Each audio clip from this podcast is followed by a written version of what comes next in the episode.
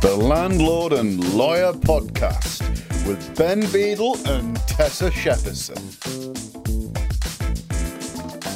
Welcome, everybody, to the Landlord and Lawyer Podcast after a bit of a gap because um, Ben has been so busy rushing about being important. So, uh, um, welcome to everybody.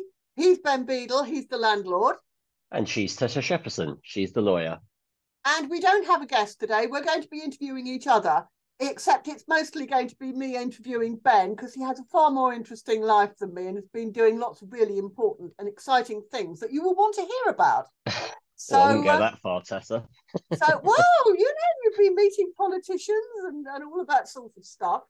So, um, interesting times. So let's proceed with um with the podcast.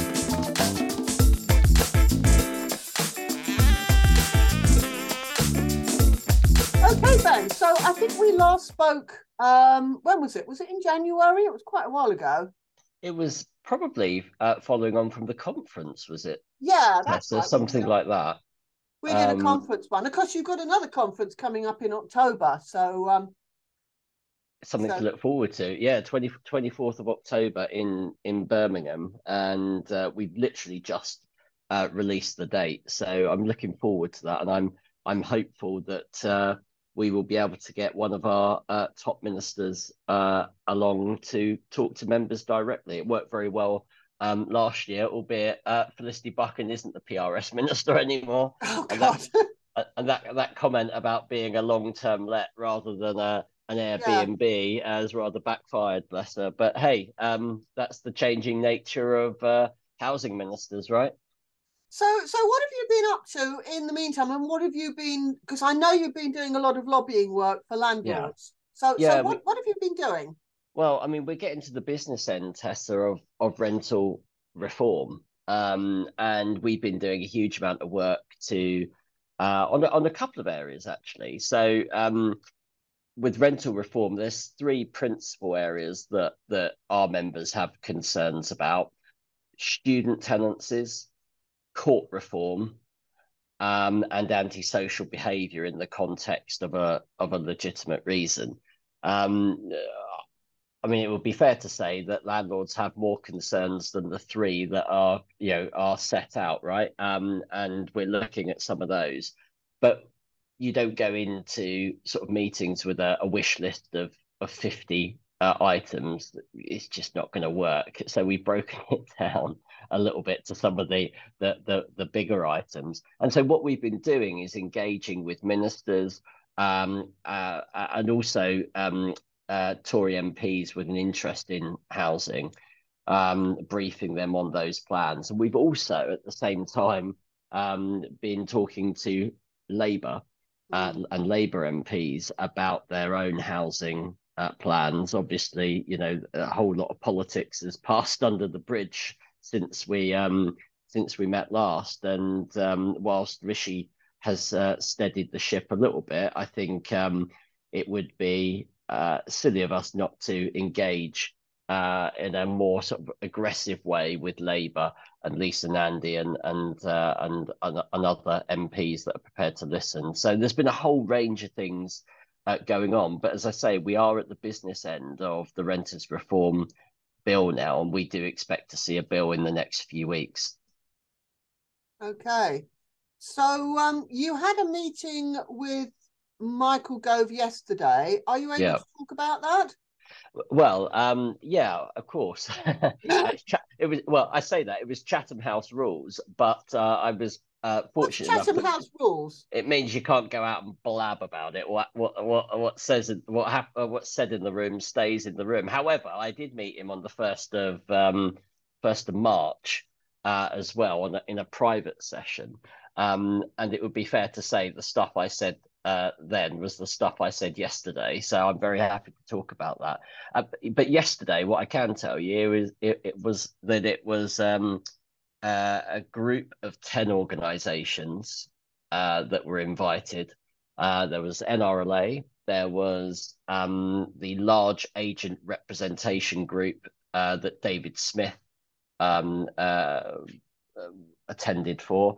the Lettings Industry Council with Teresa Wallace, the British Property Federation with Ian Fletcher, the Director of Policy, Shelter, Generation Rent, Citizens Advice, the Local Government Association, Chartered Institute for Environmental Health, and one other organisation um, that I forget, but there was four of us from sort of our side of the fence, if that's mm. the right sort of expression. Um, I don't think it has to be uh, two distinct groups, by the way. You know, you know my view on life, but um, you know, uh, uh, things are panning out maybe slightly, slightly differently. So, I, you know, we were very pleased to get that invite and be able to take the voices of of landlords and letting agents directly to the um, the person that that matters. And I think it was fair to say that um, the prior conversation I'd had with Mr. Gove, uh, the messages have landed. So we have seen in recent weeks um, a strong commitment on antisocial behaviour that has been made by the uh, by the Prime Minister himself. And we can maybe get into that in a bit. Um, I've also had um, made strong representations on PBSA, the purpose-built student accommodation, versus the you know um, the PRS version yeah. of, of, of yeah. that, and, and why on earth you you would seek to um, carve out one sector and, and not the other. Rachel yeah. Maclean, the new housing minister that has replaced Felicity Buchan on the PRS, um, uh, is picking that up. She was at the meeting yesterday. Um, I hope there's going to be some movement on that. Um, uh, yeah, I live in a, a state of eternal hope. Um, and then the, the the third thing that was discussed, and there were a number of other points, of course, from sort of tenant groups around things that they would like to see, was around court reform. Yeah. And the importance of that, because I and I do think that Michael Gove gets that, you, you know, in bringing in he, in bringing in a brand new system, you've got to have a framework that's going to work. You know, it can't be it can't be like Wales where everything is you know just crashed in the most awful uh, fashion. You know, you do need to bring good landlords along with you, and if you're a good landlord suffering at the hands of a rogue and or and or criminal tenant, the law has to be on your side, right? And the court system has to support you. Um, and we know that the court system has been on its knees for many years. Yeah. And and with these reforms coming in, where people are going to require a hearing and a longer hearing and advice and all of that sort of stuff, it's not going to get quicker, is it? So it's good. It needs proper yeah. resourcing. I mean, the the um the accelerated procedure presumably won't be used anymore, or will it? Well, I hope that it will be uh, used in some way for uh, i mean there will still have to be a hearing on antisocial behavior but my argument on things like antisocial behavior and egregious rent arrears is that they you know they they are the ones that that cause the most pain yeah. uh, and need to be dealt with quickly. But of course as you well know tessa if you have prioritization then you immediately deprioritize something else.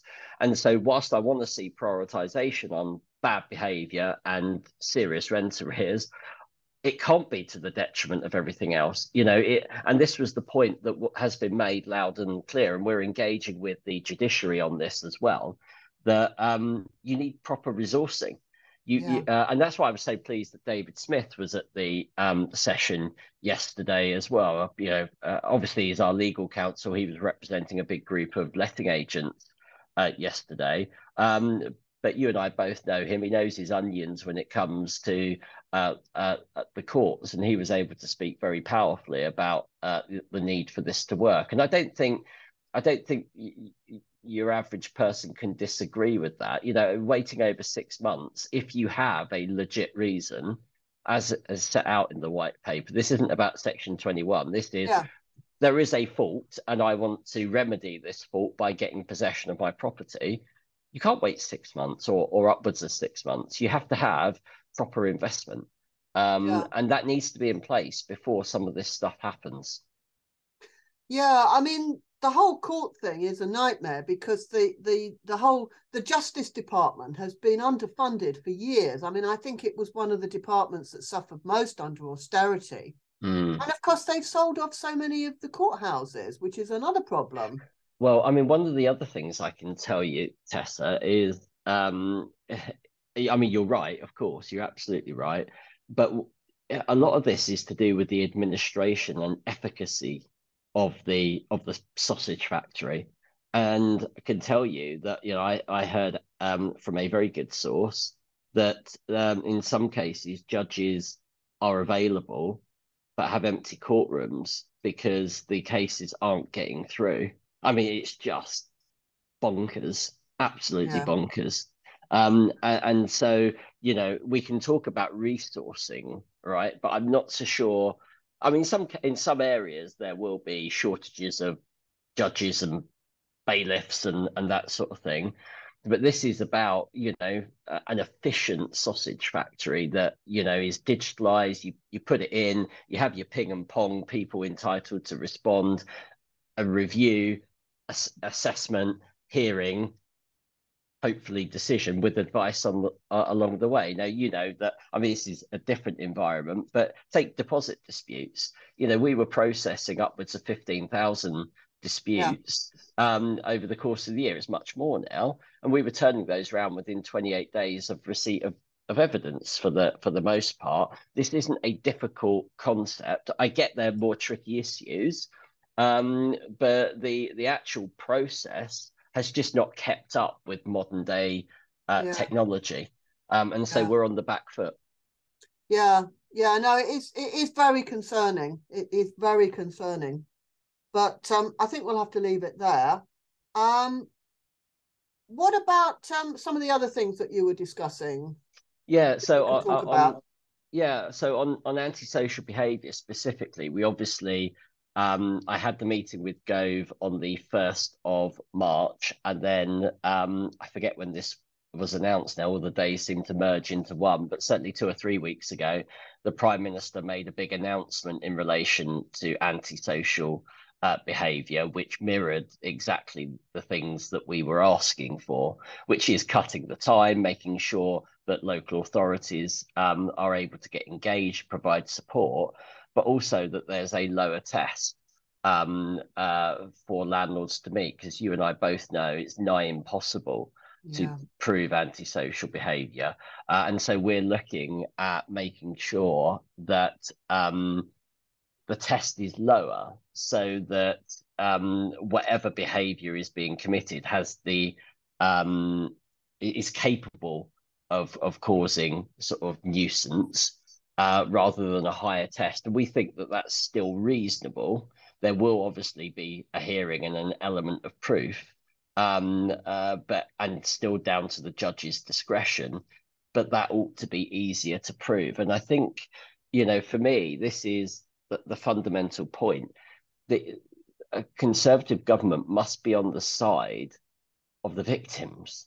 Yeah. Um, and those victims aren't always landlords, by the way, as you well know. You know, victims are often other tenants or neighbours or whatever. Well, they're normally not the landlords in a way Indeed. because the landlord lives somewhere else. I mean, the victims, as you say, are, are the people who who are close by and have to put up with these things. And so, cutting timeframes specifically for antisocial behaviour, that message seems to have got through in terms of notice periods. I mean, um, uh, you know that that's the step in the right sort of direction because frankly you know if you and your family are being woken up at two or three o'clock in the morning because of you know yeah. noise drugs you know all sorts of uh, depravity that can can go on and keep you awake um, you actually don't want to be told that there's a two or three month notice period uh, and then it needs to go to court and it's going to take six months. You want it dealt with, and and I think that you know you have a reasonable expectation that that in this day and age that ought to be dealt with. I I, I understand the argument about whether these people end up, um, but but frankly, I don't see it as being uh, the private rented sector's problem. Yeah, yeah, absolutely, absolutely. I mean, and I th- uh, we do have to be tough on this. You know, yeah. this is. Um, and that's not to you know to tarnish everybody with the with the same brush. Antisocial behaviour is a is a blight, um, but landlords actually don't have the same resources and tools at their disposal as say social landlords, yeah. uh, in terms of access to agencies and stuff like that. Um, uh, and I don't think you can reasonably um, uh, you know, expect landlords to be as well versed in these things as as local authorities. Um, so, you know, we say that this is a fair and reasonable and proportionate uh, step, and we expect uh, Gove and Sunak to deliver on it. I mean, what we really ought to have is a bigger social housing sector. Quite. For families and also disrupted people to to go to. I mean, it's the the government over a long period of time has sold off all our social housing. Yeah. Um, and continue to do so in England. Well, absolutely, which is which is ridiculous. And I was I have to say I was very surprised and concerned to hear Lisa Nandy saying that they were going to continue that because um, I think we ought to ban um, the selling off of, of council housing the same way that they have in Scotland and Wales because yeah. it's it's so unfair. Or uh, I mean, uh, I mean, I agree. Uh, perhaps you know at, at, at the moment, but you you'd want to get to a position where at least that that home is replaced, right? Um, because I think uh, you know a, any government will want to be aspirational in terms of home ownership. Um, but the problem has been that the stock is sold off and never ends up, obviously, getting replaced. You just have a you know, diminished and diminished uh, stock. Um, but this was one of the things that came up in the in the discussion actually that I don't mind sort of sharing with you, which is that uh, you know, and we've spoken about this on this podcast before. Renters reform is going to do nothing to help the supply of housing. Yeah.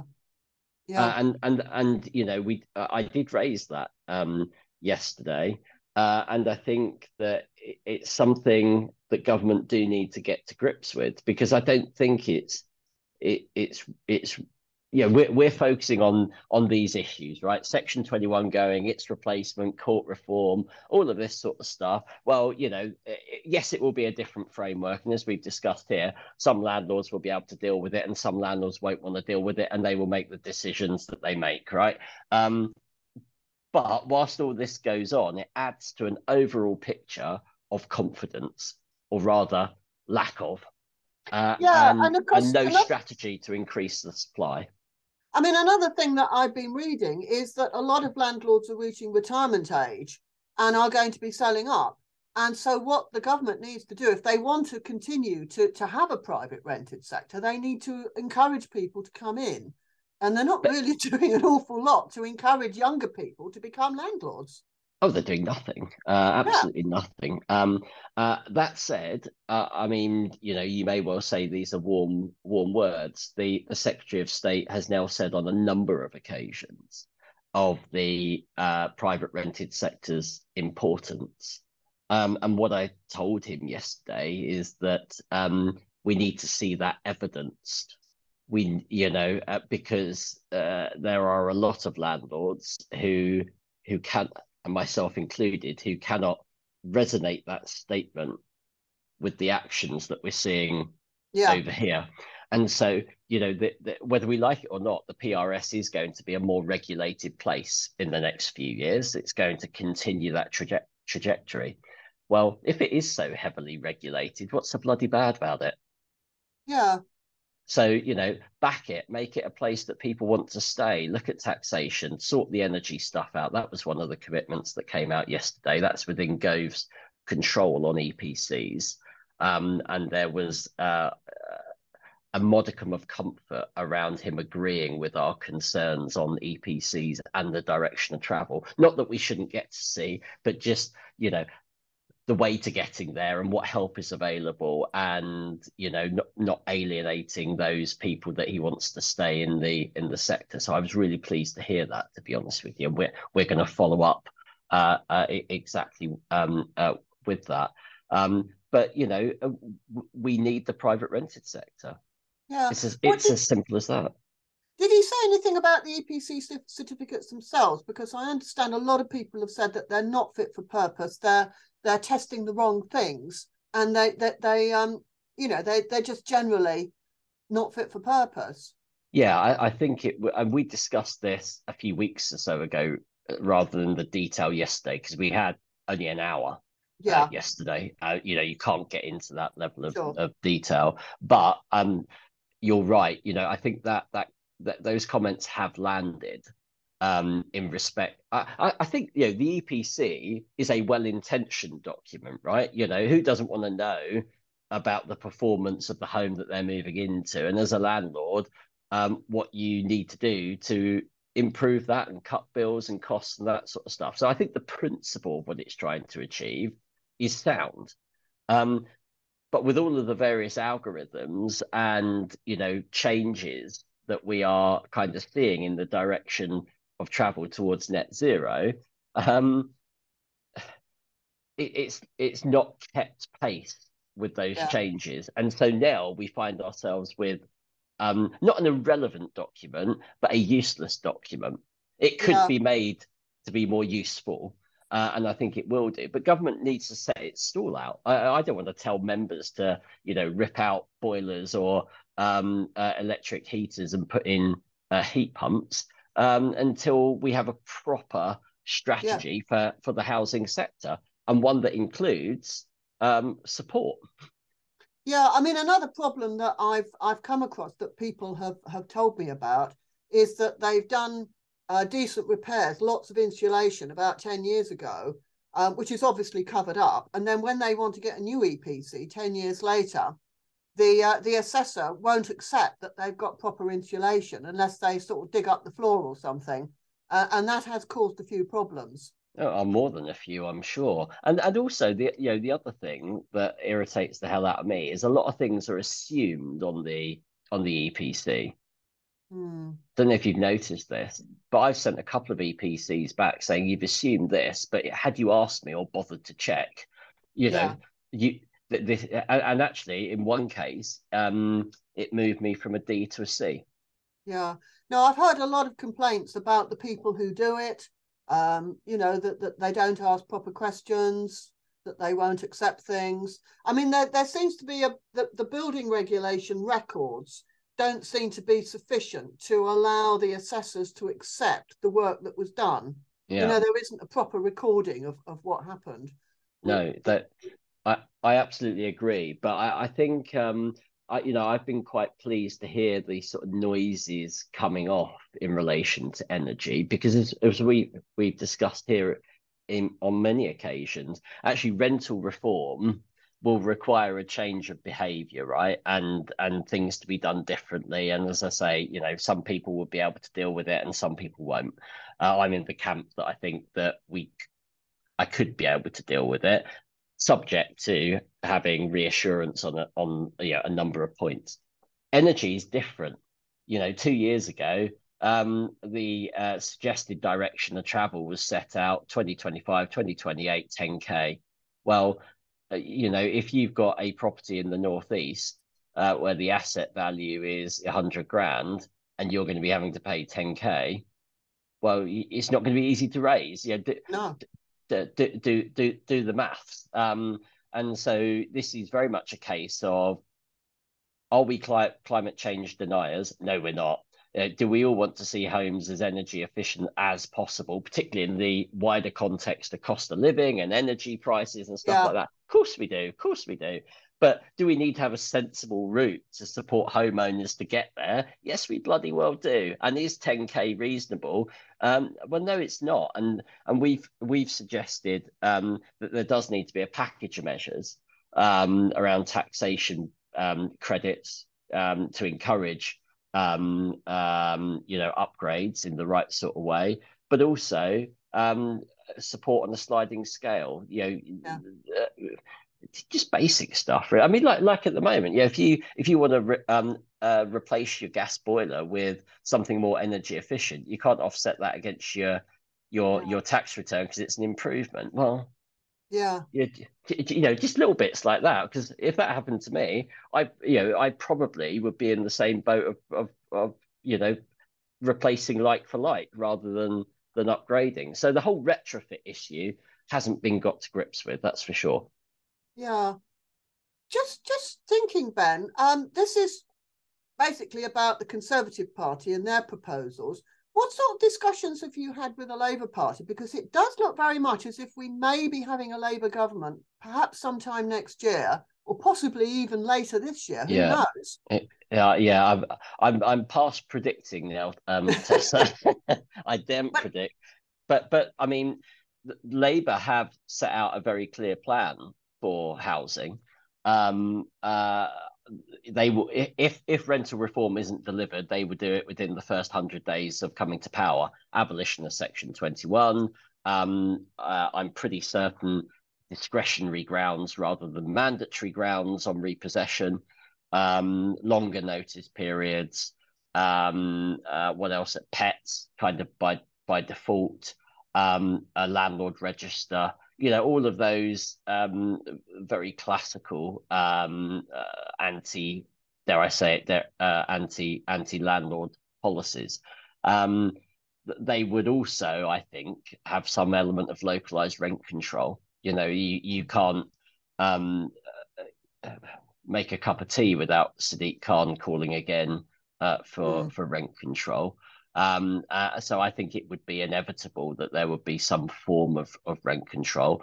And they've also set out that um, they want to restore social housing to the second largest form of tenure, which isn't yeah. per se a bad thing. Mm.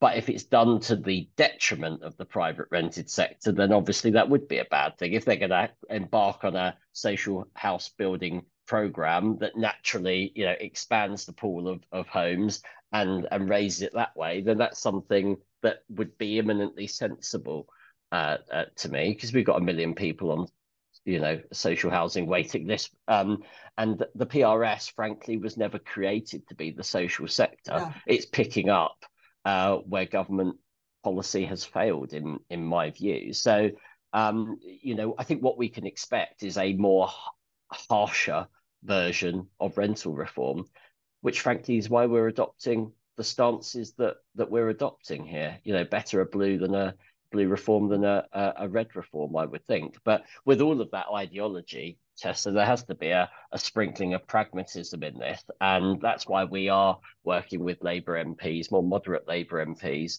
Um, people like Clive Betts, chair of the select committee, good guy, understands the issues. Um, he's fair. He's got a particular view of the world, but he's he's fair. Um, I am, I can tell you, um, seeing uh, Lisa, uh, well, Lisa Nandy has commissioned a review into the private rented sector. Um, uh, and we wrote to the person carrying out that review. Um, and I'm meeting with him on on Monday, um, uh, Monday the 24th of April, uh, to have a chat about the direction of travel and issues in the sector, etc., etc. Um, making sure that the voice of the responsible landlords is not lost in the uh, ideological return to the 1970s. yes, um, talking about um, radical reform, um, how are things going with uh, with the Welsh reforms? I mean, had what sort of feedback have you had on on how that's going down in Wales?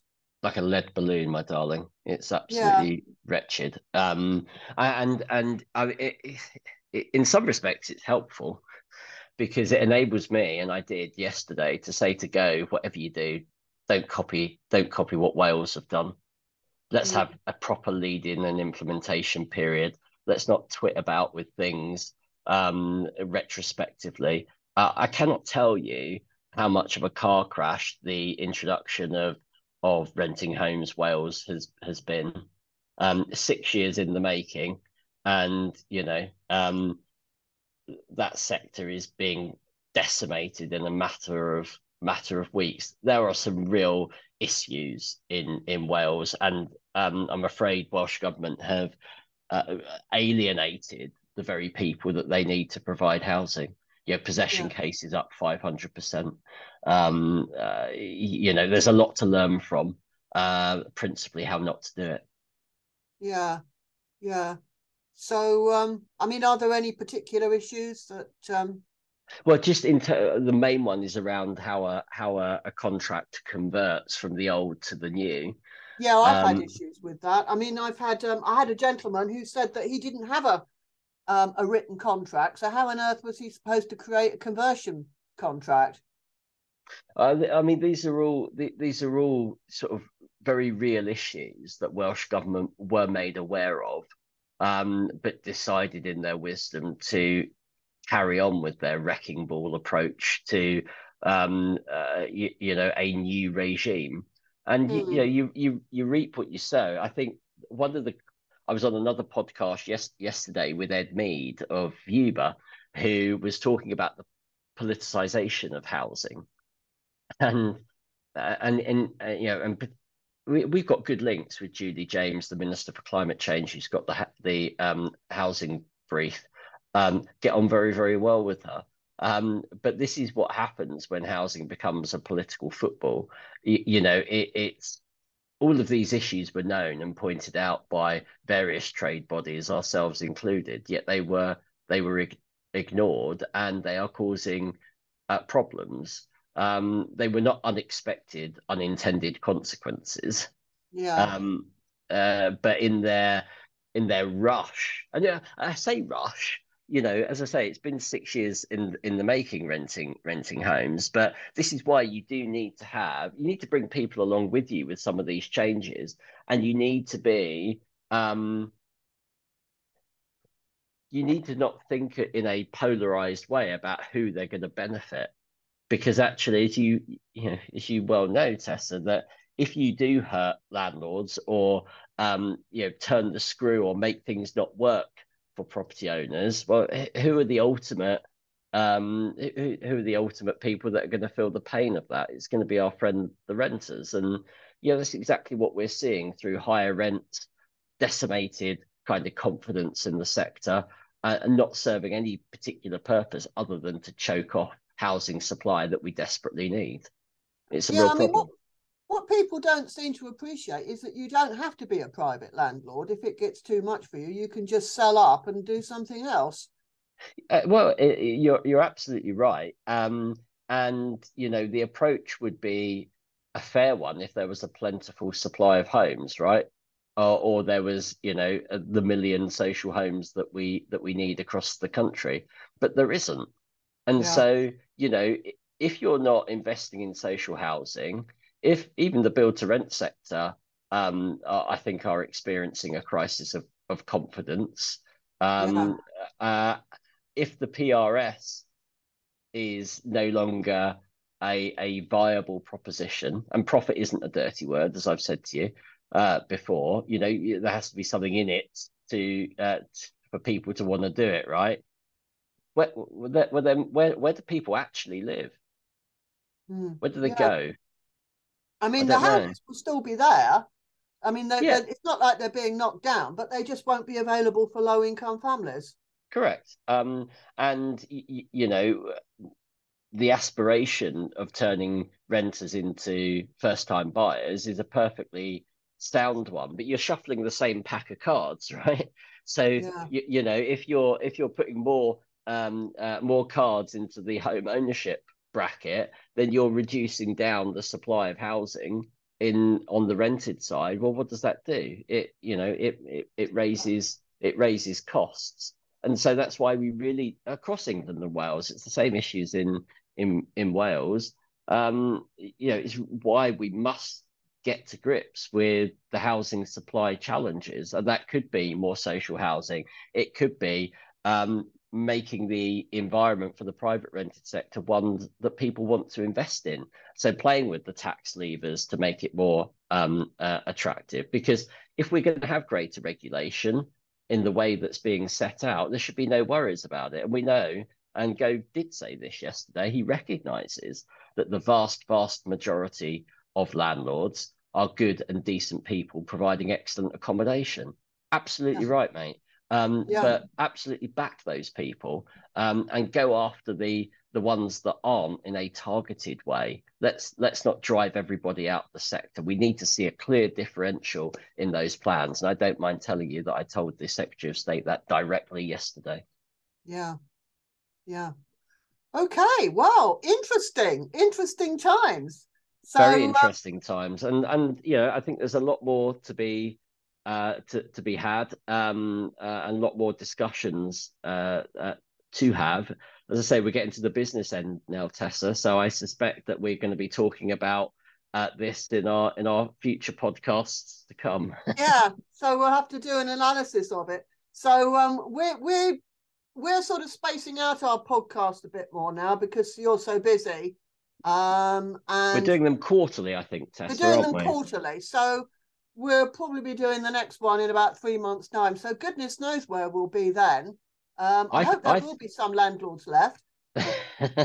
there, there will be. I think there will be a bill to pore over, uh, yeah. and it may well be that you know if we if we have a lot of excitement about uh, future plans, we might even bring that uh, podcast uh, forward earlier to talk to our respective members about it. Yeah, yeah. Okay, right. Well, we'll close down now. Um, thank you, everybody, for listening. Um, I'm Tessa Shepperson, and you are Ben Beadle, and we are the Landlord and Lawyer podcast. Absolutely. Thank you, everybody. See you soon. See you soon.